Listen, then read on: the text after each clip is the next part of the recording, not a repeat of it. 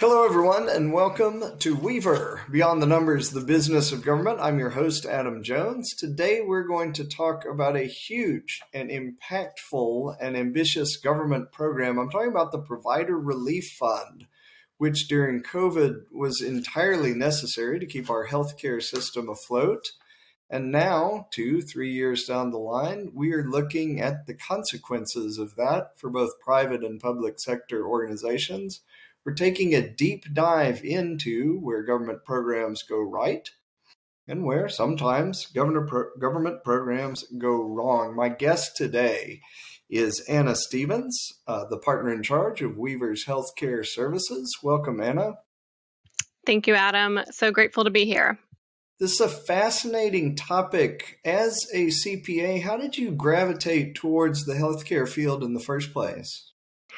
You know, that's a that's an interesting um, question. I think for me, it's very personal. Um, I wanted to be able to help um, people in their everyday lives. And with my background in accounting, I was like, well, what better way than to do it through healthcare? Um, and over my career, it has just proved to be a, a, a wonderful place to be able to, to give back. When you talk about government healthcare, we've just gone through an an enormous laboratory of government grants, things we've never seen before. Uh, and I want to hone in on the Provider Relief Fund. The government had a problem to solve. Uh, the healthcare system needed an infusion of cash and resources, and the government provided it. But what I want to know is how well did the government do that job through the Provider Relief Fund now that you have the benefit of hindsight as a financial professional? You know, that's a that's a um, a catch twenty two question. Um, I think it just depends on um, when you're answering the question on how well um, someone might think that the government did. I mean, certainly, as you alluded to earlier, um, it was it was absolutely necessary. I think the government did a wonderful job of quickly um, getting funds into the hands of the of the frontline people that were actually taking care of and, and dealing with the pandemic. I think the failure that happened um, is that you had a lot of recipients that had never received federal funding, um, and so they didn't maybe even know that what what the requirements were with federal funding, and the government took a um, a normal approach to a very abnormal situation when it came to compliance. Um, and so that created, at a minimum, an increased stress and pressure on these uh, some of these recipients it's interesting when the government takes their normal approach to an abnormal circumstance and, and it results in all kinds of unintended consequences. And some of these funds just seem to flow automatically. Um, could providers refuse to participate or could they give the money back? Was there some hedge against sort of the government's intrusion into their business? Sure, yes. And at any given point, um, a recipient could choose to return the funds. But the interesting thing about this program was um, any provider that had seen a um, Medicare patient in 2019 uh, was a recipient of either the first and or the second distribution under this program and you didn't have to apply for it. It just showed up in your bank account. And so you were very busy dealing with the pandemic and keeping your employees and your patients safe and you just had this influx of cash and you may not depending on how how in tune you were with your finances, you may not even have known where it came from. It just came across said HHS stimulus.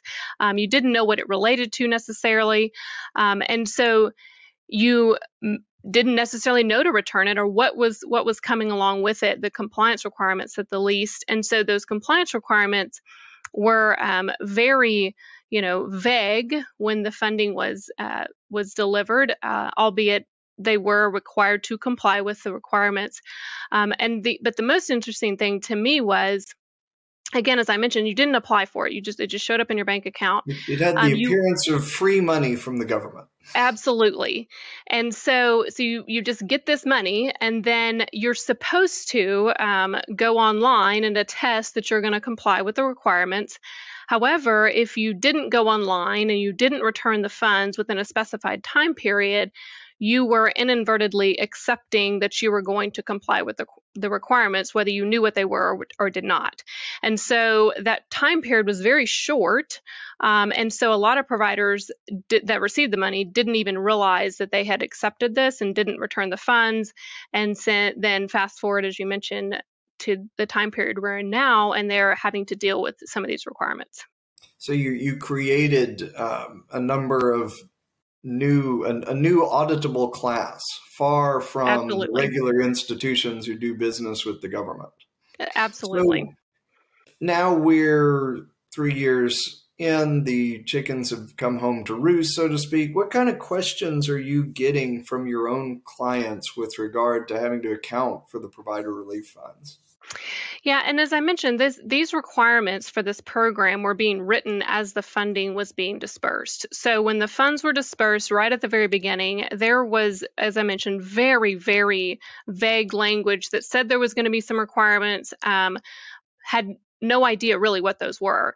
Um, and you alluded to the fact that you have a whole nother group of folks that um, this auditable class, as you mentioned, that are not used to receiving or have not ever received HHS or any federal funding for that matter. And, and so I'm going to break that down a little bit. So you have um, entities that are used to receiving governmental funding, not for profits, uh, governmental entities.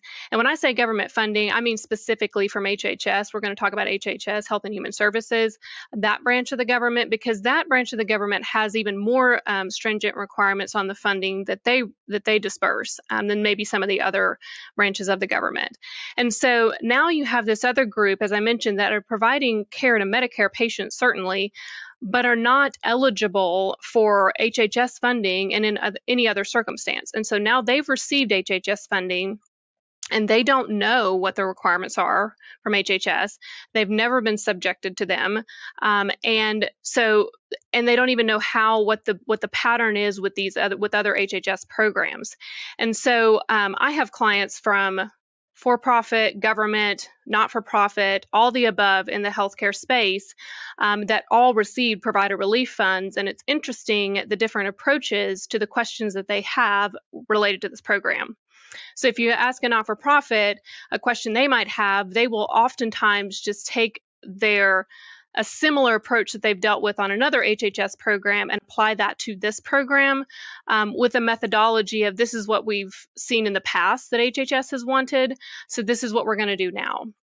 Your for profit entities didn't have that luxury if they've never received HHS funding. And so they were kind of left in this lurch of what do we do? Um, and so they had lots of questions. Um, one of the big days for a lot of 1231 year ends was the 930 2022 audit deadline um, for a lot of these for profits, because a lot of for profits have 1231 deadlines, or year ends rather. And so that 930 was a big deadline for them. And so many of them had never been audited before. They'd never been subjected to these audit requirements, period, much less a government audit requirement. And so now they have questions from their auditor and they aren't really sure where to go to get the answer. Um, and then you have this rather large phenomenon of this is a federal program. This is not a state program. So you have entities that are one physician practices all the way up to large publicly traded companies that have received money out of this program that are subject to these compliance requirements that has one hotline and one email address at the federal level for every single recipient to run their question through. That is a challenge. I mean, really? I can. right, right. So think about the, the staffing staffing environment just in general um, right now in our economy, and then you you say we're going to take this massive program at the federal level and we're going to run one hotline or one email uh, uh, for people to ask questions through. You can only imagine that that that is the response is untimely if ever at all. Um, and so now you have this group of folks that have never been through this asking questions with either no response or certainly not a timely response. And it's it's it's it's a problem. It's a challenge for sure. Yeah and not to to wear out regulatory metaphors although i'm working on it as fast as i can the federal government sort of built the plane while they were flying it here um, absolutely consistent guidance guidance as they they sort of made to step up stuff up as they went along. Um, how do you help clients manage that environment particularly, say, a single physician practice or even a for profit hospital that's never been involved in the government. I mean, most institutional healthcare uh, institutions who deal with the federal government hire hundreds of people in compliance and audit. Um, and some of your clients just have you. How do you manage that? That, that's a great question because that's absolutely the truth. You know, you have fe- people that are receiving government funding on the regular, are participating in federal programs on the regular, have full departments that that's what they do is sit there and make sure that their entity is complying with these requirements. Um, and now you have, as you mentioned, a one physician practice that is now sub- subject to these requirements, but certainly doesn't have the staff to, um, you know, answer some of these these requirements that is that they're responsible for for. And so what do you do? I think the biggest thing is to is one is to, to reach out and, and ask folks that you know are familiar with this um, and say look what are you doing? What are you seeing in the industry? How are you addressing this? But at a minimum at your own organization making sure you're documenting your your method to your madness as i like to call it. Um, and so why did you do what you did? Um, so one of the things that actually um, came up for one of my clients is they weren't going to quite make the 930 audit deadline. So they um, had some, you know, they were had never been subjected to governmental funding before, had some needed some time to get their ducks in a row and their documentation in a row, um, and so my suggestion to them was to email the email address that they were su- supposed to submit their audit report to and say, hey, look, we are in the process. We did not completely ignore you. We are in the process of getting our audit. It is not going to be complete by 9:30. Um, here's where we are in the status. Here's who our audit firm is, um, and you know is there anything else you would like for us to do and and i said you know there's no get out of jail free card um, in this instance but at least you have some sort of documented trail of what your thought process is what you were doing how you were trying to comply um, and the interesting thing is, is that they never got a response. They submitted their audit report um, in November, and no response as to whether as to why you know it was okay if it was late or they got it nothing literally no response. Um, and so it's just interesting but my my um, comment to them was if you if they ever come back you can show that you have tried in your best effort to uh, to to meet the requirements. So. It, it, the old uh, accountant papering the file trick i believe is what it's yes. called right? Yes sir. And, and it requires uh, you doing that with a level of meticulousness that you you probably don't have when you're not dealing with sort of an amorphous federal government program. So, so given all that, and I don't mean to cut you off, was the PRF worth it to some of the clients? What has been their experience? If they could do it all over again, would they say, I don't want this money? That's a great question. Again, I think it goes back to who you're asking at what day of the week um, and uh, really what what point of time. And so, do I think it was worth it? Absolutely. I mean, yes, absolutely. I think it was worth it. I think there's a lot of organizations that would not have survived um, had they not received the the infusion of cash, for sure. Um, but fast forward, and, and that's the short, quick answer. But to dig a little bit deeper, if you fast forward to where we are today and to where these compliance requirements are being, you know, met, these folks that are having to do them may have not even been there when the cash was received. And so to them it doesn't feel like it's you know was worth it because they're having to pick up the pieces and and meet these governmental requirements but they weren't even there whenever the the cash was actually helping the organization. So I've talked to clients before that are like, man, I wish we'd just sent it back. And I was like, well, let me back up to the day whenever the organization needed the cash and actually helped you keep your employees and your patients safe. Um, it absolutely was necessary. But yes, it's been it's definitely been a huge lift for for a lot of people uh, later down the road. There are organizations, of course, with that infusion of cash, and they didn't survive the pandemic anyway. Yet those federal dollars are still on the books. What happens in that case? There's some pretty prescribed procedure, procedures on on how those are reported albeit those procedures came much later in the game for a lot of entities um, so I'll, I'll speak um, of, about a specific example um, that happened for one of my clients. Um, they they acquired an entity through um, bankruptcy and um, the entity had the bankrupt entity had received provider relief funds um, and the guidance had, uh, talks about how if the bankrupt entity and the TIN no longer exists, that the funds should be uh, sent back and then redistributed or reapplied for under the new TIN.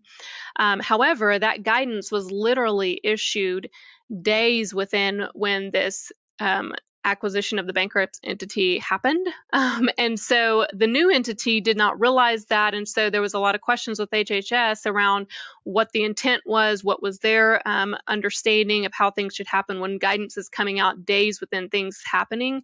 And um, I, I, think so, there's some of that still to be sorted out. And so uh, it's very confusing uh, for, for some of these entities that maybe have a, a change in ownership or, uh, or things have happened, consolidations. Um, now, if you look at the guidance, today, there is some very prescriptive guidance on how to handle funds um, today, but that didn't exist um, or, or it was coming out when when things were happening as the funds were being distributed. Yeah, fund recipients have a lot to figure out, but so does HHS.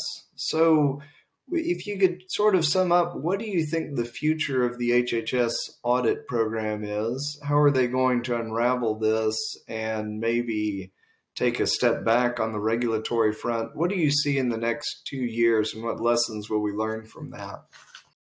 Yeah, I think it's going to be interesting. I, I am really curious um, to see how HHS handles this. Um, fr- from day one, when the funds were distributed, HHS did say that they would be. Um, you know that their recipients would be subjected to HHS audits, potential audits in the future. So for, from day one, anyone that received the funds had the communication that they would they could be audited um, by HHS. Now, certain indiv- certain individuals or entities are already subject to third party independent audits outside of that, but now. Um, HHS is going to be required to decide how how and if they're going to you know do any audits themselves. And my, my personal guess is that they will. Um, how they choose which entities to audit, I'm not sure how they'll do that. But the interesting thing for me, and the thing that I'm the most interested to see and watch un, unfold, is is when. So um, these PRF funds have have spanned over over a long period of time, and you're about year and a half to two years, depending on the reporting period, behind when you receive the funds and when you're reporting and being audited on them. And so, for those recipients that received PRF, you're much aware of the fact now that you can utilize lost revenue as part of your use of funds. And so, that lost revenue is a cumulative calculation. And so we still have periods that have not been reported on for PRF, so they can't even get started on their their pool to audit until at a minimum that whole cumulative period has passed. So you're looking at a minimum of a 2024 2025 period that HHS would start to look at who they would audit. And then you have to staff that or figure out a a contract for someone to audit that and then so you're looking at potentially 2026, 2027. And then that's seven years past the pandemic, six, seven years past the pandemic. So I would say that one, this is not over. Um, so don't, if you've had a third party independent audit, don't check the box and say we're done. You could still be subjected to HHS audit. I'm interested to see how they choose to do it. Um, but then I think more importantly, the organizations that received them, I think they need to be aware of the fact that this could be a long haul for them and they may be you know, coughing up documentation that's seven years old. Nothing is ever easy in government, and it's particularly never easy than healthcare. And this was sort of a perfect storm, wasn't it? It really was. It really was. What what's your takeaway, uh, and what did you learn as a professional about the limits of government through this experience, Anna? So I think um, there's there's a twofold lesson here. One, I think it was um, from a from a from a entity's organ uh, entity's understanding of what the government can and will do is that the government can absolutely have the ability to help quickly um, and will to the extent that it that it can. Um, and then, but an entity also needs to understand too that there's never free money. So if your money just shows up in your bank account, don't ever assume there's free money. that was one thing I told all my clients. They're like, "We thought it was free money. That's always a bad. That's always a bad." Um, Which is funny thing. because, quite frankly, the government gave plenty of free money to individuals during COVID. But that is true. Not to healthcare providers. not to healthcare providers, which I think is also um, kind of interesting. Um, but never assume it's free money. Always is always assume. But se- but secondly, I think one thing that actually is a great takeaway that organizations unfortunately had to learn the hard way was good documentation is key. It doesn't matter if you're trying to support some sort of government funding or just trying to support funding that you've um, received from donors or from your own business operations. Good documentation is really key and important. Um, and so this was a forced requirement for organizations to meet these government requirements, um, but it's a good business practice to just have in place. So it was a hard lesson to learn, but I think it's actually it's actually a positive for for organizations. Well, Anna, this has been a deep, thoughtful, and a really intelligent conversation about a complicated topic. Uh, and it's not the last time we will discuss government overreach or bureaucratic burdens, but it's also not the last time we will take a hard look at the government taking effective steps to solve a problem. it, it is never a simple story. I never really is. appreciate your expertise. I think your clients are lucky to have you. Uh, and it's been a pleasure to have you today on the business of government. Well, it's certainly been my pleasure. Thank you, Adam. Thank you. And until next time, I'm your host, Adam Jones. Thanks.